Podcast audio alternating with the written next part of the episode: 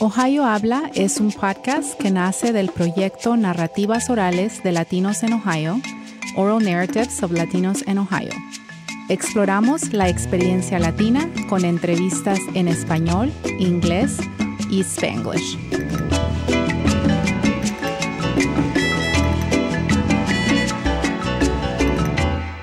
Welcome to Ohio Habla. Today, we're talking about the historical presence of Latinos in the Midwest with Professor Omar Valerio Jimenez. Valerio Jimenez is a professor of history at the University of Texas at San Antonio.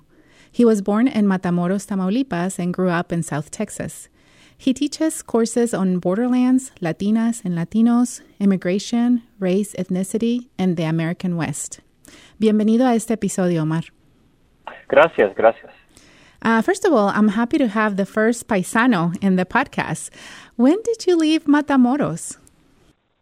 Uh, well, first, thank you for this opportunity um, to share my personal and academic experiences. Um, I was um, very excited to learn that you were also from Matamoros. So, uh, my family left uh, Matamoros in uh, when I was um, uh, six years old. Um, we moved to Taft, Texas, a small town near Corpus Christi and I had just finished my first year of school at the Escuela um, Primera, mm-hmm. uh, Primaria, mm-hmm. uh, Escuela Primaria 2030 mm-hmm. uh, in Matamoros. And um, it was, uh, I was going to say, because I know you're interested in language, um, it was a somewhat traumatic experience for me uh, because I knew very little English. Right. And I remember that um, uh, a small, a, a short, a, a small uh, sort of argument that I had. It was sort of my first intellectual argument with uh, a, a neighbor, um, a small boy uh, who was probably uh, in second or third grade, or was going to enter second and third grade, and it was the summer uh, when we moved. So I was about to enter second grade in Taft, mm-hmm. and um, and he found out where I was from, or where where you know he said, "Where are you from?" or "Where are you coming from?" You know, and I said, "Well, we just moved here from Mexico." Mm-hmm. And it was really interesting because I'm mentioning this because it's sort of intellectually uh, has stayed with me, and it's uh, it's the reason that I'm I'm writing this I just finished writing the second book. Mm-hmm. Um, and the the debate was about the the, the U.S. Mexican War, uh, if you can believe that. Mm. And um, and you know, I was I was you know I grown up in Matamoros and gone to school there. My parents, you know, and my sister and brother, older sister and brother, had gone to school in, in Mexico, and so I knew uh, you know Mexico's version of the U.S. Mexican War, mm-hmm. right? And mm-hmm. my neighbor, um, he was Tejano. He knew the U.S. version, and we mm-hmm. disagreed. Mm-hmm. and it was really interesting, and that conversation has stuck with me. And I started thinking about sort of the his, history and memory of the U.S.-Mexican War. Anyway, and that's what my second book is about. Um, and I actually, I actually begin my book with that that story, that vignette. Hmm. Wow. Yes. I mean, the stories that we carry with us, right, and that have an impact later mm-hmm. on in life. Uh, mm-hmm. But yeah, I know exactly what you're talking about. Like growing up with the Mexican Mexican version of that. Um, the war, right? And and I remember um, thinking about like I remember when I first I just remember right now when the I first um, learned, you know, or studied that um, how much I hated Santa Anna.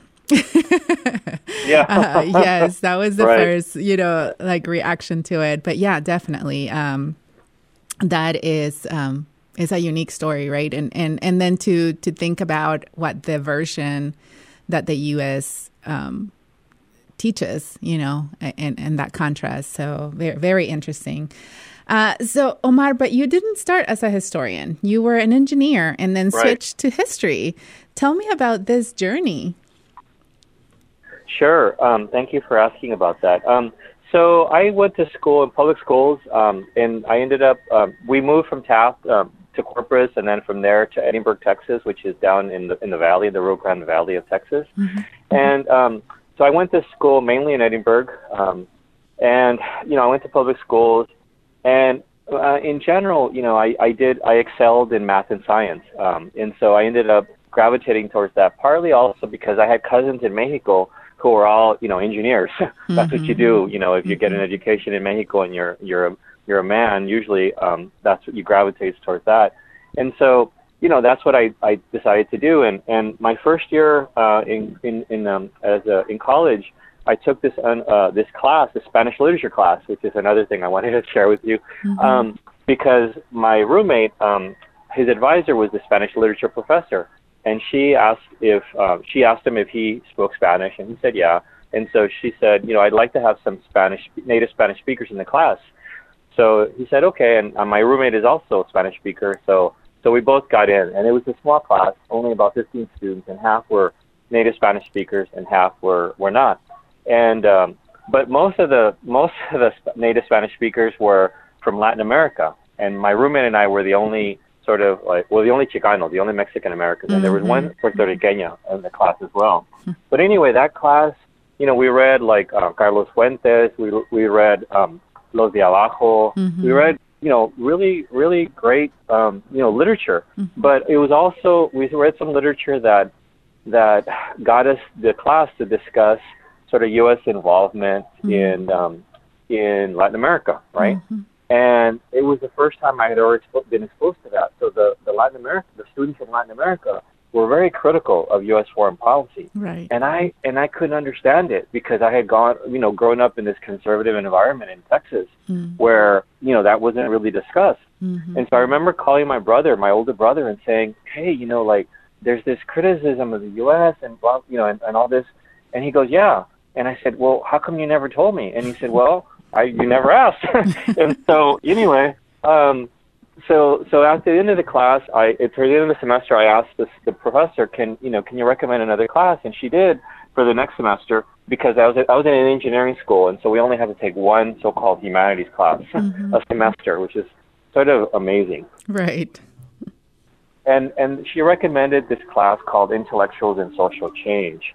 And and I said, sure, you know, I'll take it because I said I want to learn more about what we've been discussing in class because you know this has just been something completely new. And um, so the class was so I enrolled in the class and, and the class was taught by an English professor, co-taught by an English professor and a linguistics professor.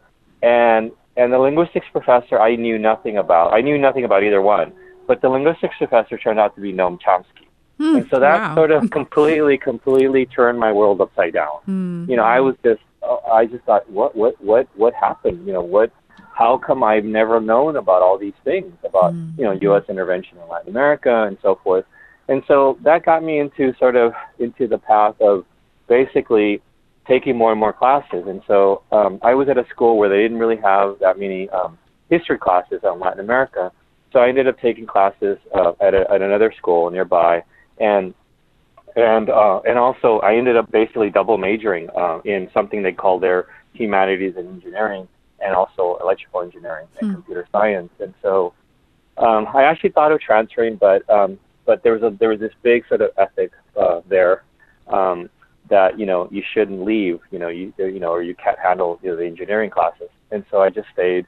But uh, but I my my sort of my compromise was that I was going to double major, and so um, so I did. And then when I graduated, um, I worked for five years as an engineer. I came back to Texas um, and worked for five years. And then while I was doing that, I, I met a I met a professor, uh, a Chicana professor, uh, who you know who um, who needed some help with some computer stuff. So I helped her, and in the process, she told me about you know what she was um, what she was studying, and also I had read a book that sort of changed sort of my my understanding of of um, Texas history. I had read David Montejano's Anglos and Mexicans in the Making of Texas, and I said, you know, that's what I want to be, be doing.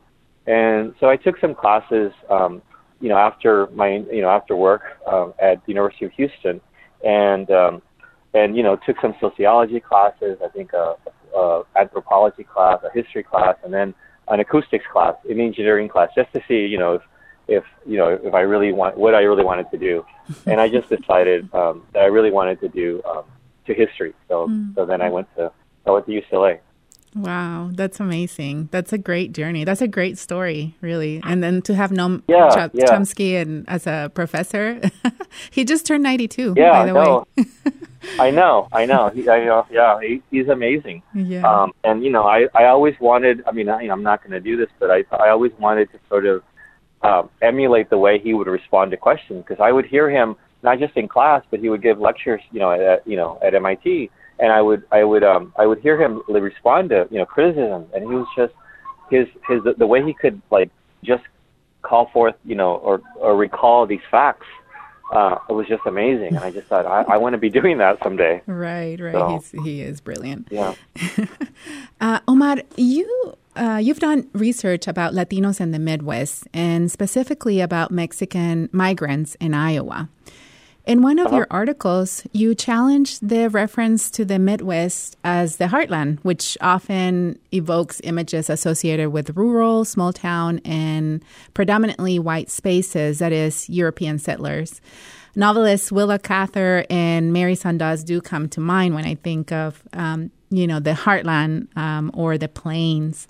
Uh, and while we also encounter this history in places like Iowa and Nebraska, the landscape has changed, and Mexican families, whether they are migrant, immigrants, but also native to this region, have been part of this region, right? Uh, talk to us about this history. Sure, thank you. Um, right. So when when I was at the University of Iowa, um, actually, let, let, me let me back up and say something. Um, when we when we moved there, uh, I was moving from California. I had I had a job there in, in, in at um, Cal State Long Beach in California, and my wife and I both got jobs at the University of Iowa. So we were driving um, on the um, I eighty. Oh my um, goodness! How long was uh, that east. drive?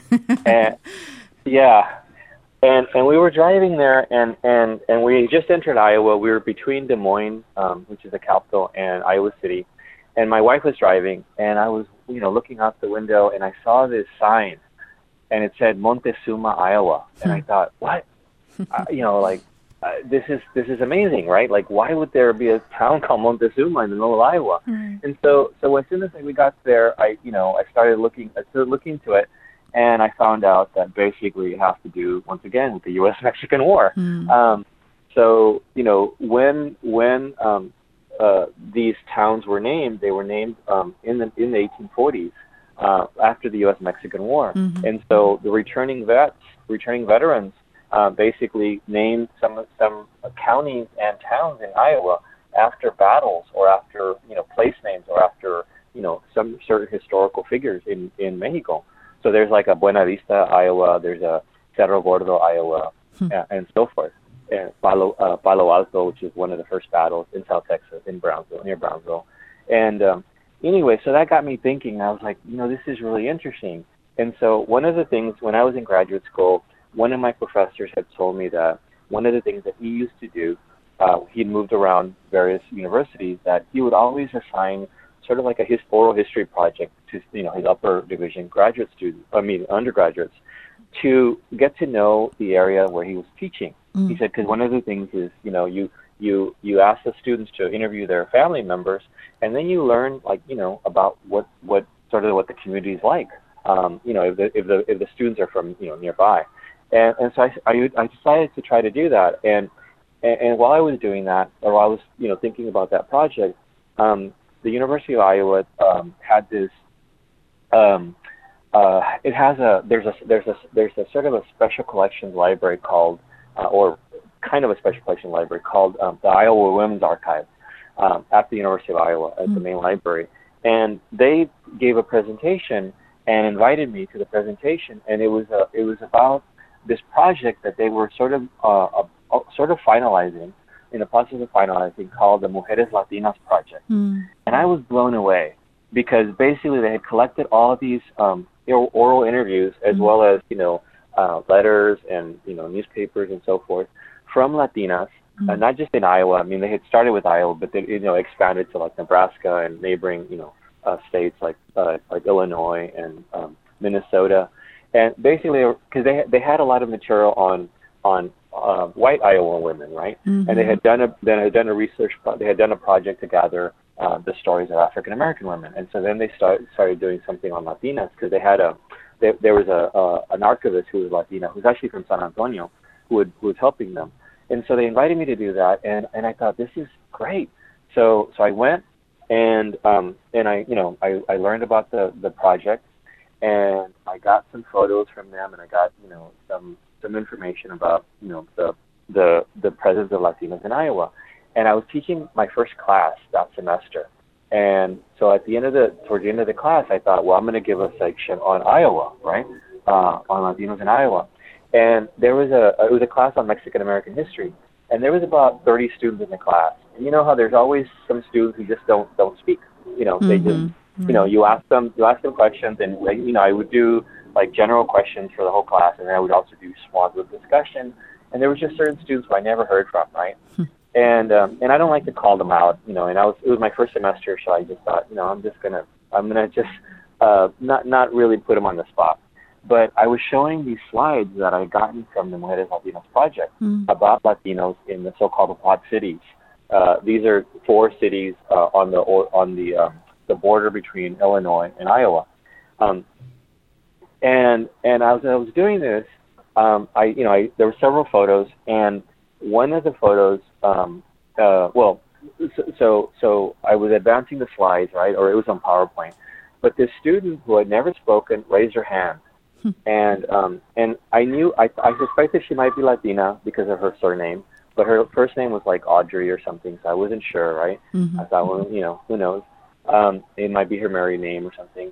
Anyway, she she raised her hand and she said, "Could you back up to the previous slide?" And I said, Hmm. "Yeah, sure."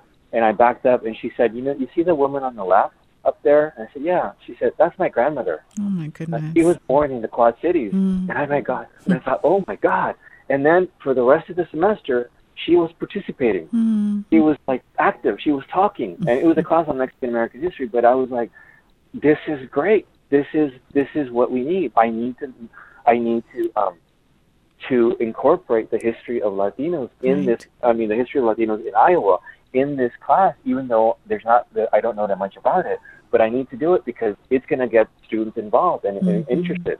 Mhm. And so that's what I started doing, you know. And I was finishing my fir- my book, my first book, and so I had to, you know, put sort of a little bit of of that project on hold. Um, but anyway, but but I ended up, you know, writing this this research paper on, or you know, not a research paper. I'm sorry, writing a, a journal article that I published in the Annals of Iowa on uh, early Mexican communities Mhm. uh, in in the state. And basically, what I found was that um, you know that Latinos have been you know um, traveling to Iowa since the since the late 19th century, Mhm. and you know eventually they started staying as they you know they brought their families. But in general, it fit the pattern of Latinos in the Midwest, uh, you know, as a whole, which is the first Latinos who, who arrived in the Midwest are going to be Mexicans, or Mexi- Mexican immigrants and Mexican Americans Mm. and they're going to first arrive as um, usually it's it's, sing, it's men unaccompanied men. They're not necessarily single, but they're they're not they don't bring their families if they're married Mhm. at first, and then eventually you know they'll start they started working on um, for the sugar beet in the sugar beet industry, and then some of them also were working in railroad construction and maintenance. Um, and it was sort of a it was a, a concerted effort by the sugar beet companies and the railroads to recruit uh, all, along the border, mainly in, in, along the, the Texas-Mexico border. And they would send agents down to recruit uh, labor contractors, and they would tell them, you know, you, we have a job for you if you want, and you know, and we'll pay your passage and so forth. And they really didn't pay the passage; they just char- they just sort of charged them for it later, and you know, Right. they deducted Mhm. from their, their paycheck. But anyway, um, but they wanted to recruit mainly uh, unattached men and, and preferably single men because they didn't want um, these men, Mexican men, to stay in these communities. They just wanted them to, to work for a while, like for the harvest or while they were doing maintenance work on the railroads, and then they Mhm. wanted them to leave the community. To go back. Because they were afraid, these companies were afraid that that um, the local communities, the local white communities, would would get upset that there were these Mexican people living among them. And so, so the first thing they did was they recruited these unattached men, and then eventually they, their policy switched in the early 20th century uh, to, like by the 1920s, to recruiting uh, uh, men with families because they realized that men with families were more stable. Mhm. uh, they're more likely to you know stay at the job because they had families that they were you know that they they were were, were with them and they needed they, they depended on them. So um so that so that's what ended up happening. And and, and this and this is um uh, was consistent with what would happen in other states. Um you know as i as i did sort of uh, secondary research on say michigan and on wisconsin uh even ohio this is this is the same thing that happened right this pattern of Mhm. you know single men first coming and or unattached men, and then later bringing their families with them. Um, and then you know, so the first Latinos were Mexican, Mexican American, and then eventually uh, Puerto Ricans are going to start arriving um, during um, during uh, uh, World War II and Operation Bootstrap. Um, and um, and then you know uh, Central Americans and you know Cuban Americans and so forth are, are going to arrive later in the 70s and 80s uh, to the to various places in the Midwest. Mm-hmm. Um, but one of the things that that surprised me is just that that there is this long history uh, in various states in the Midwest, and, but but most people don't know about it. And even even people you know who live in the area, you know who live in Iowa, who live in Minnesota, mm-hmm. who live in Illinois, mm-hmm. um, they they think that you know that Latinos have just arrived, you know, in like in the 1970s and, and, and 80s and so forth. And so that was part of my motivation as well to you know to um, to to do this research. And while I was doing this research, I also uh, decided that the University of Iowa has these has this um, this sort of humanities center. It's uh, the Obermann Center for Advanced Research that sponsors all sorts of symposia and uh, and research projects. And so I, I applied for a grant and I got the grant to sponsor a symposium. And so I decided to do it on the Latino Midwest. Mm-hmm. And I got mm-hmm. some um, these other professors to help me, Santiago Vaquera Vasquez, who's in who was in Spanish and Portuguese there, and Claire Fox, who's in the English department. Uh, but who both both of them, you know, were really interested in Latinos and in the Midwest. And so we we had this three week three day symposium that was just fabulous. We brought artists and we brought musicians. We brought Lila Downs. We brought um, Luis Alberto hmm. Urrea, mm-hmm. uh, and just to speak about their experience, like Lila Downs, I didn't know also has a connection to the Midwest. She grew mm-hmm. up hmm. part of the time in Minnesota. I think her dad was a professor, and so so you know this was just really exciting, and, and it was part of our effort to sort of just begin a Latino Studies program at Iowa because Iowa was at the time that I was there uh, didn't have a Latino Studies program, and it was the only institution in the Big Ten that without one. And this was the early early 2000s, correct?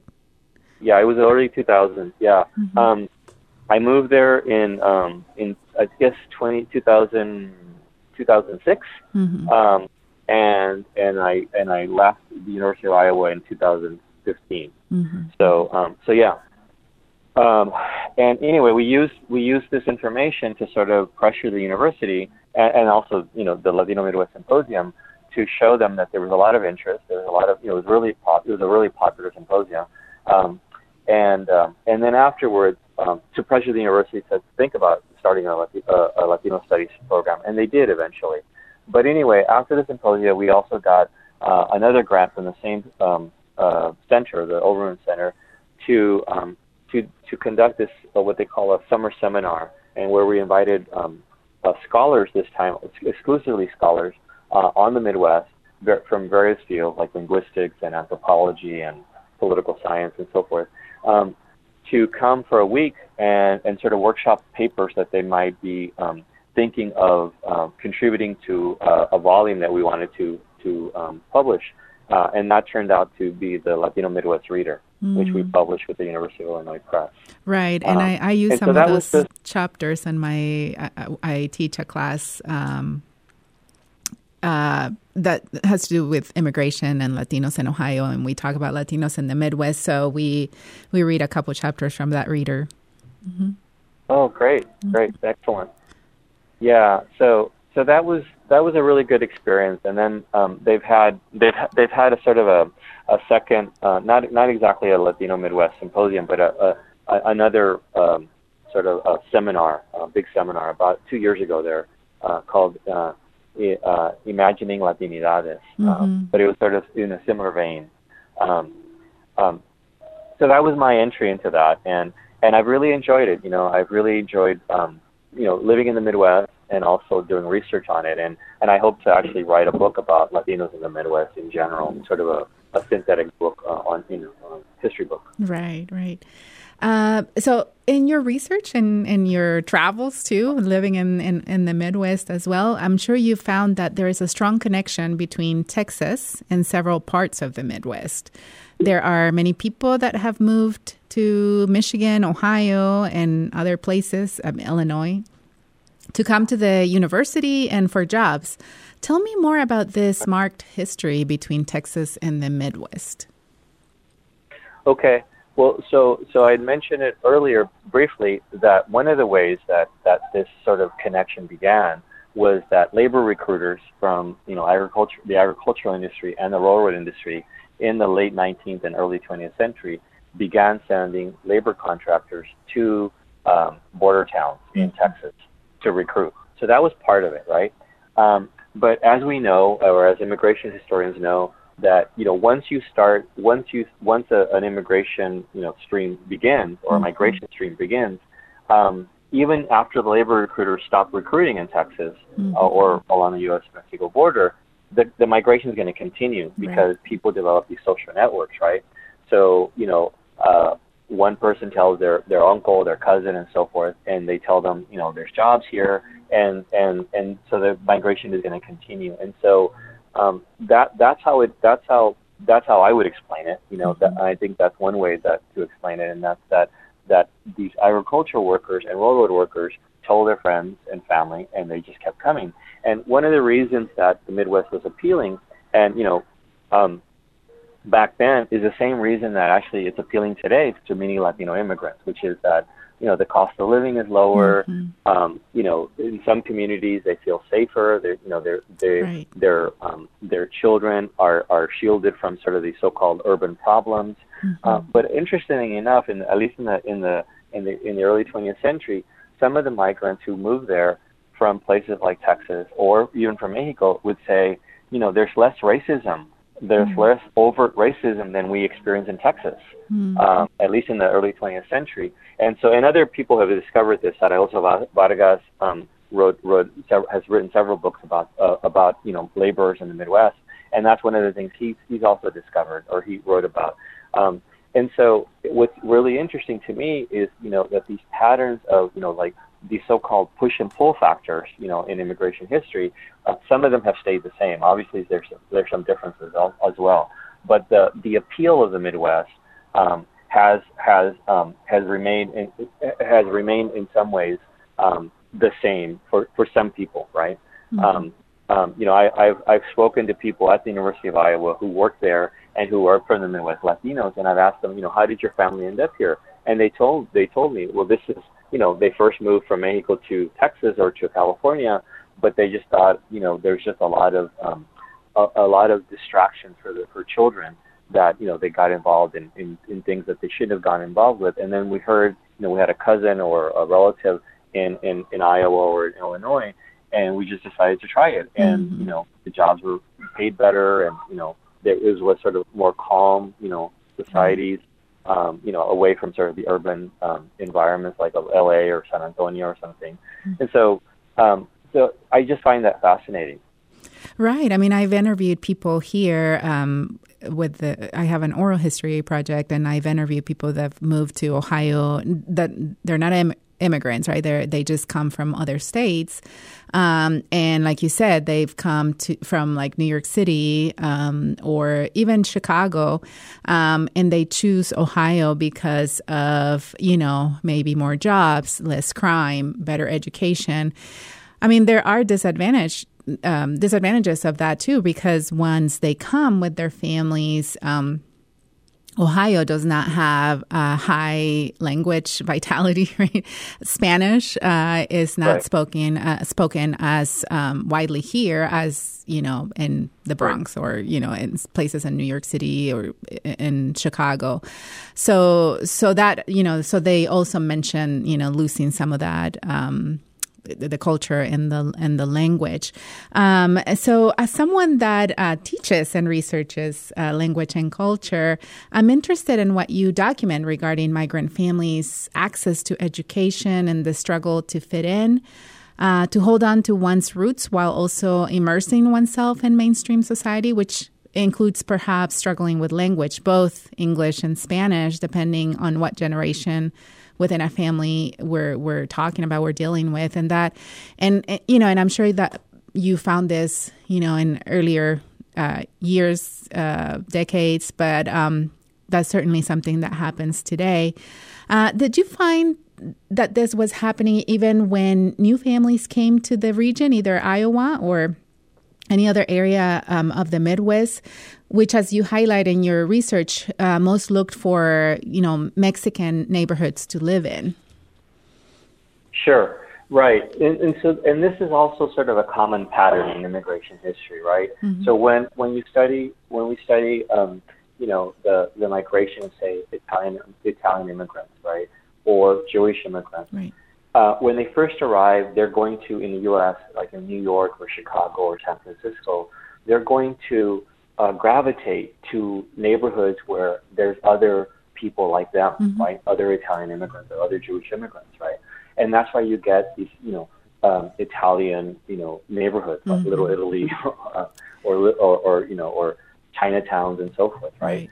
Um, and so that's sort of a common thing. And one of the things that's that's different about Mexican immigration, um, at least uh, in terms of uh, one one subgroup of Latinos, is that unlike Italian immigration, uh, which sort of um, uh, stopped for the most part in the early 20th century um, as a result of various things like the quota laws of the 1920s. Um, Mexican immigration has continued, Mm. uh, and so there's always new, newly arrived Mexican immigrants, Mhm. uh, and there's not as many, and there's I mean a large number of them, where there's not as many today, for example, or in the 1970s, there's not as many um, Ita- newly arrived Italian immigrants, right? Mhm. Um, and so, um, so there's that difference. The point I wanted to make was that Mexican immigrants who gravitated towards, you know, Mexican neighborhoods, um, that wasn't, that's not, that's not unique to Mexicans. Or, you know, Mhm. if it happens Right. with Puerto Ricans as well, going to Chicago, you know, it's not unique to them. It happens to all immigrant groups or migrant groups. Uh, in the case of Puerto Ricans, they're not immigrants; they're migrants. Right. But um, but the other thing is that you know uh, you know once in the Midwest, uh, Mexicanos or Puerto Ricans, eh, when they bring, when they brought their families with them and they have children, they're going to want those children you know um, to uh, to to learn the language, obviously, Mhm. and uh, to learn English. And so there's going to be um, there was an emphasis on trying trying to make sure that their that their children were as prepared as possible. Uh, unfortunately, in the early 20th century, in, in Iowa and in other places in the Midwest, um, there was a type of segregation um, of Mexicanos, uh, which is, um, and I learned this also through uh, through some graduate students at the University of Iowa who who did research on this, and uh, I wish this research would get published soon to, Mhm. so that more people would know about it. But but at least in Iowa, uh, some schools would would segregate uh, Mexican children in so-called Mexican rooms Mm. they would attend schools with with white children, Hmm. okay, but they would place the Mexican children in in a room by themselves, or you know, uh, isolate them. And sometimes, in in some strange cases, they would also place African Americans there. And the reason I say strange is because the reason that the school gave to to isolate the Mexicans uh, in these Mexican rooms is because they wanted to supposedly teach them English. Um, and in some cases, you know, some of the children might have not known as much as much English as as they needed to learn. But but in other cases, it was just it was just because they wanted to segregate them, you know, racially, or Mhm. and because the children knew English, you know, um, they had grown up in Iowa or you know, or, um, or you know, elsewhere in the Midwest and had you know were fluent in English, uh, but they were still isolated in these, in these Mexican rooms. So, but but but I think the the you know what what I've learned at least uh, in in doing this research on on uh, Latinos in the Midwest is that you know um, parents of children or you know Latino parents were just as interested and, and m- m- m- some people might make the argument that they were more interested in making sure their children get a good education because especially those who had immigrated from Mexico and understood the struggles of that they had to go through right to immigrate. And so they wanted to make sure their children were going to be successful. And they knew that as parents like just like my parents in here in Texas um, they knew that if they didn't speak English very well they're going to struggle to get better paying jobs. And so they wanted to make sure their children are going to you know learn English as as, as, as best as they could. Um, so I think there's there's always been that sort of e- uh, emphasis I think um, uh, on education, uh, but but obviously the the opportunities aren't always there. The educational opportunities weren't always there. Um, but the other thing I, I learned, at least in, in some small communities in, in Iowa, is that there were some communities of various where there was various immigrants working in say in like there was a cement company um, um, in this town called um, or the the neighborhood was called Lehigh Row um, in in sort of eastern central central eastern Iowa, and they um, uh, the children would mix with other Im- immigrant children, like with Greek immigrants, with um, with Italian immigrants in the early 20th century, and you know they felt how, how, how do I say this?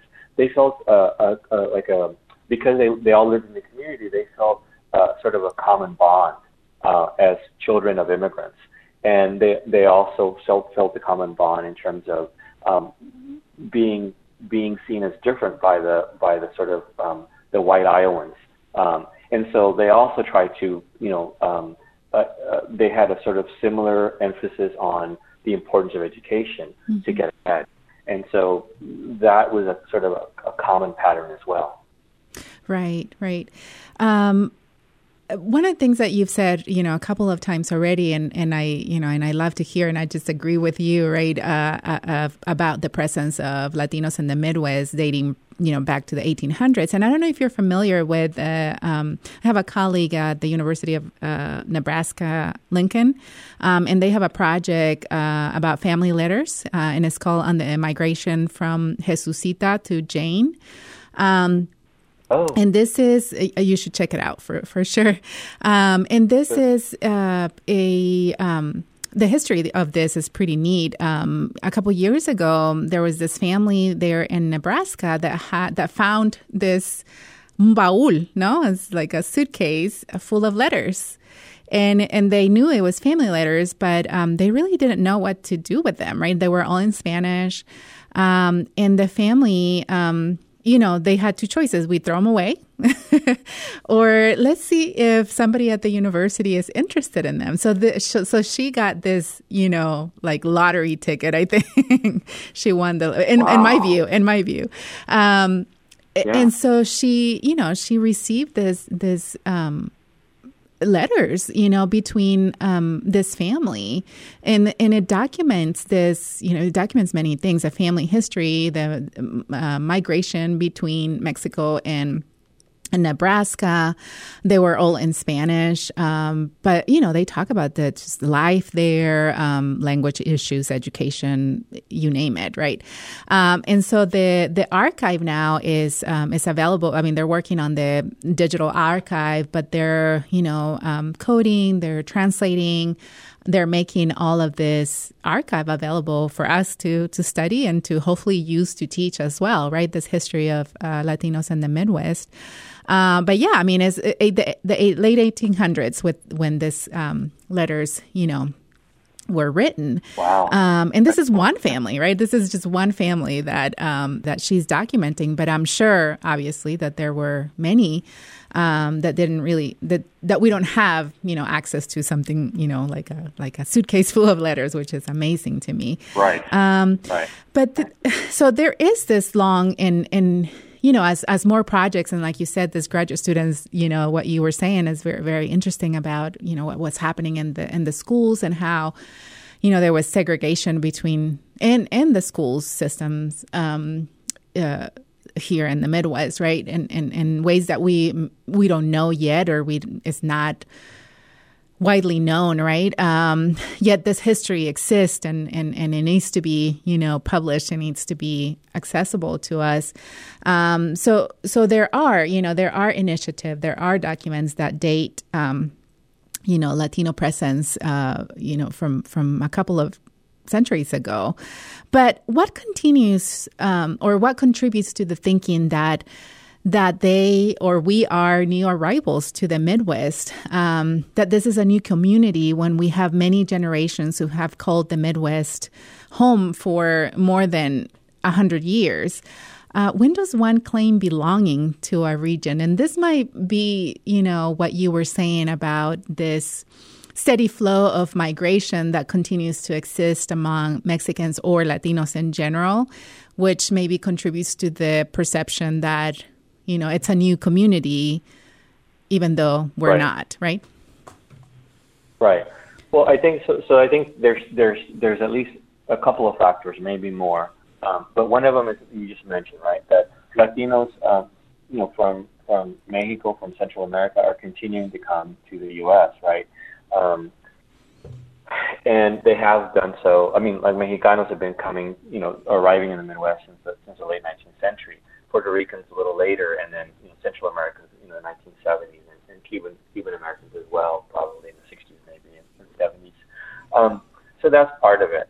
Um, and, and so you have new arrivals who are going to be uh, perhaps not as fluent in English and so forth. And so uh, when you know white Iowans or white Midwesterns encounter them, they think, well, you know, they're recent immigrants. Mm-hmm. Um, whereas they're not going to think of German, you know, German um, Americans as recent immigrants because they've they've been in Iowa or the Midwest, you know, since the early uh, since the late 19th century, early 20th century, right? Uh, mm-hmm. And there's not recent ones, and there's not that many recent ones, right?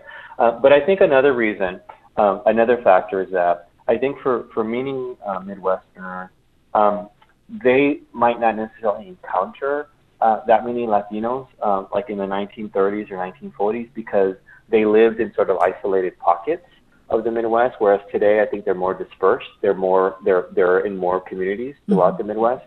So, for example, one of the things that you mentioned earlier was about how uh, some Mexicanos are going to end up living among other Mexicanos, and mm-hmm. part of it has to just you know what I already explained that they're gonna they're gonna search each other out. Right. But another one has to do with many of these companies establish communities for the workers, mm-hmm. and so they're going to be you know living in you know near work, right. near like say an agricultural plant or a cement factory or a railroad yard or whatever. And so if you're not you know if you live in the Midwest and you don't live near that agricultural you know company, that sugar beet com- company or um, or that railroad yard, you're not going to see them that often, even though they've been there for a while, right? Uh, so like they've been in the Quad Cities for, for generations, but if you don't live in the Quad Cities, if you live in other parts of Iowa, you're not going to see them. Um, or you know Chicago, if you don't, you know, you, you might you might be from Illinois, but if you don't live in Chicago, you might not know that there's been this long presence of not just Mexicanos but Puerto, Puerto Ricans, Puerto Ricanos, uh, who've lived there since the 40s, um, um, and who've been have been mixing, you know, uh, and you know, there's this great sort of um, uh, dynamic uh, Latino community in, in places like Chicago because um, there's there's been a long-standing Latino uh, community of Puerto Ricans and Mexicans, unlike other places where there's um, like in the Southwest, there's mainly Mexicanos, or in in, in New York, in, in New mm-hmm. Jersey area, where there's there's been a longer presence of Puerto, Puerto Ricans, right? Uh, and now there's more of a mixing, right? But, right. but the Midwest has this sort of long-standing, a long history of various Latinos communities being there uh, around, you know, for um, for a longer time and sort of mixing and so forth, and uh, intermarrying even as well. And so, um, so one of my colleagues on the Latino Midwest project, uh, Frances Aparicio, mm. uh, mentions, you know, or talks about that, and, and she wrote a book called Negotiating Latinidad, where she describes how um, there's sort of new identities being formed um, by Latinos, where uh, I mean the most common one is you know uh, children who are who's par- who have a, have a parent who's Puerto Rican and another one who's Mexican mm-hmm. call themselves Puerto Mexas, right? Uh, mm-hmm. Puerto Mexas or Mexicans. Mexicans and um, mm-hmm. yeah, and so you have, but there's other, you know, with Cubans and Bolivians or Mexicanos and Bolivians and so forth. And I think that's that's a sort of a I mean, it happens elsewhere. It's going to happen in LA. It's going to happen in New York City. Right. But it's been happening in Chicago, places like Chicago, for longer periods of time, mm-hmm. and perhaps places like Columbus, Ohio. I don't know um, as, about Ohio as much, but There's but some. I think that's I think that's one of the I think that's one of the beauties of studying the Midwest because it hasn't been studied that much. But yes, there's there's, there's this really rich history that is left to be you know to be uncovered, and and, and there's a lot of graduate students and you know recently uh, recent uh, recently um, recent professors, you know, mm-hmm. uh, graduate students who just become professors mm-hmm. who are working on books about the Midwest. And I think it's just going to be in the next, you know, ten years. There's going to just be a lot of literature right. on it. Right. Yes. When you mentioned the thing about there's this long history from Te- of Tejanos going, mm-hmm. you know, you know, um, I should mention there's a book because speaking of books, uh, there's a book called The Tejano Diaspora by by Marc Rodriguez, mm. who describes this. Um, and so I think um, so that's just one of the one of the somewhat recent books. I think it's been probably five or between five and ten years when it, when that book was published. Um, but but there's others. You know, there's people working on you know a, a lot of work on Michigan and, and uh, Ohio, and obviously there's a lot of things on Illinois. Mm-hmm. Um, mm-hmm. Right. But even you know Minnesota and Iowa now are, are being uh, studied. Right. Uh, and I think it's great, you know, and Nebraska because, like you said, um, I think uh, the more that this is published, the more uh, Latinos in those communities learn about their history because mm-hmm. you know some of them might know a little bit, but they they know more through you know through sort of family memory, you know the community community um, memory. Uh, but when they see it in print, I think it's a it's a different thing because you you get a, a bit of validation. I think that's what. Or when you see it in a in a PowerPoint class. picture, right? Like in your class. Yeah, I mean, that's exactly. amazing. That's yeah. a great story. That's yeah. a great story. Mm-hmm. Yeah, yeah. No, that was that was that was really uh, it was it was really significant for me. Mm-hmm. Mm-hmm. Omar, is there anything else that you would like to add uh, to this conversation? I know you you um, have a, a new book coming up. Do you want to talk to us a little bit about that? Um, sure. Well, my, my new book um, is is on um, the history and memory of the U.S.-Mexican War, uh, and it's about um, several generations. So it's about historical memory and how a collective memory and how me- that memory is passed on from one generation to the next. So mm-hmm. it begins with the war and it ends in the 1970s. Uh, and I was just, um, you know, my my own experience, right, and as well as, um, you know, moving to Iowa and seeing this connection to the U.S.-Mexican War as well, uh, just got me thinking about that. And uh, while I was doing, you know, still finishing my first book, and so the book just explores how activists, how journalists, how you know, common people remembered the war and what it meant to them. You know, um, and it's not just the war in some cases, but it's more, it's also the treaty. So the Treaty of Guadalupe Hidalgo, which ended the war, uh, gave Mexican Americans, um, gave the people who were living in places like California and Texas and New Mexico, the Mexicans that were living there, Mexican citizens, gave them an opportunity to become U.S. citizens. And most of them did. Um, so a year after the, the treaty was signed, they automatically became U.S. citizens. Um, and what I find unique about that is that um, Mexican Americans, um, as, because they were given citizenship in 1849 uh, or 1848 if they declared right away, but if they didn't declare, then after a year they would automatically become U.S. citizens.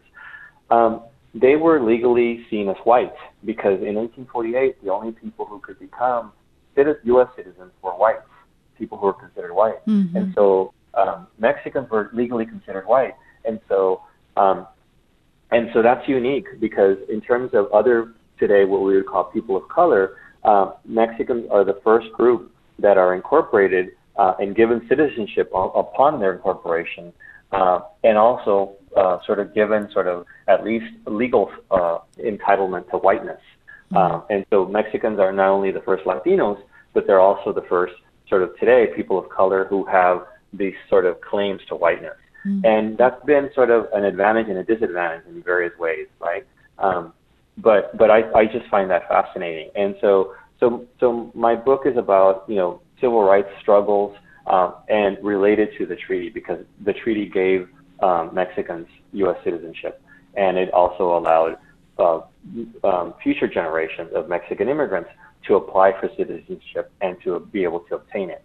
Mm-hmm. Um, and so, you know, I, I have found, you know, the book is not about Texas necessarily; it's about um, uh, the U.S. Southwest in general. Uh, I don't touch on the Midwest as much uh, mm-hmm. in the, my second book, um, but but um, I hope in my third book that that will be something I can explore. Right. Um, so yeah, um, so I'm really I'm really excited. It's it's at the publishers now, and I'm waiting for the second readers reports.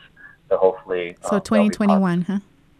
Is when it comes out. I hope we'll see. yeah. Right, right. So it's called it's called Remembering Conquest. Mm-hmm. So. Mm-hmm. Omar, uh, gracias por esta conversación. Ah, igualmente, gracias, muchas gracias y, y este, um, otra vez eh, me, me encanta que, que, eres de Matamoros. sí, gracias. A todos, gracias por escucharnos y recuerden seguirnos en Facebook y de compartir este podcast con otros. Hasta la próxima.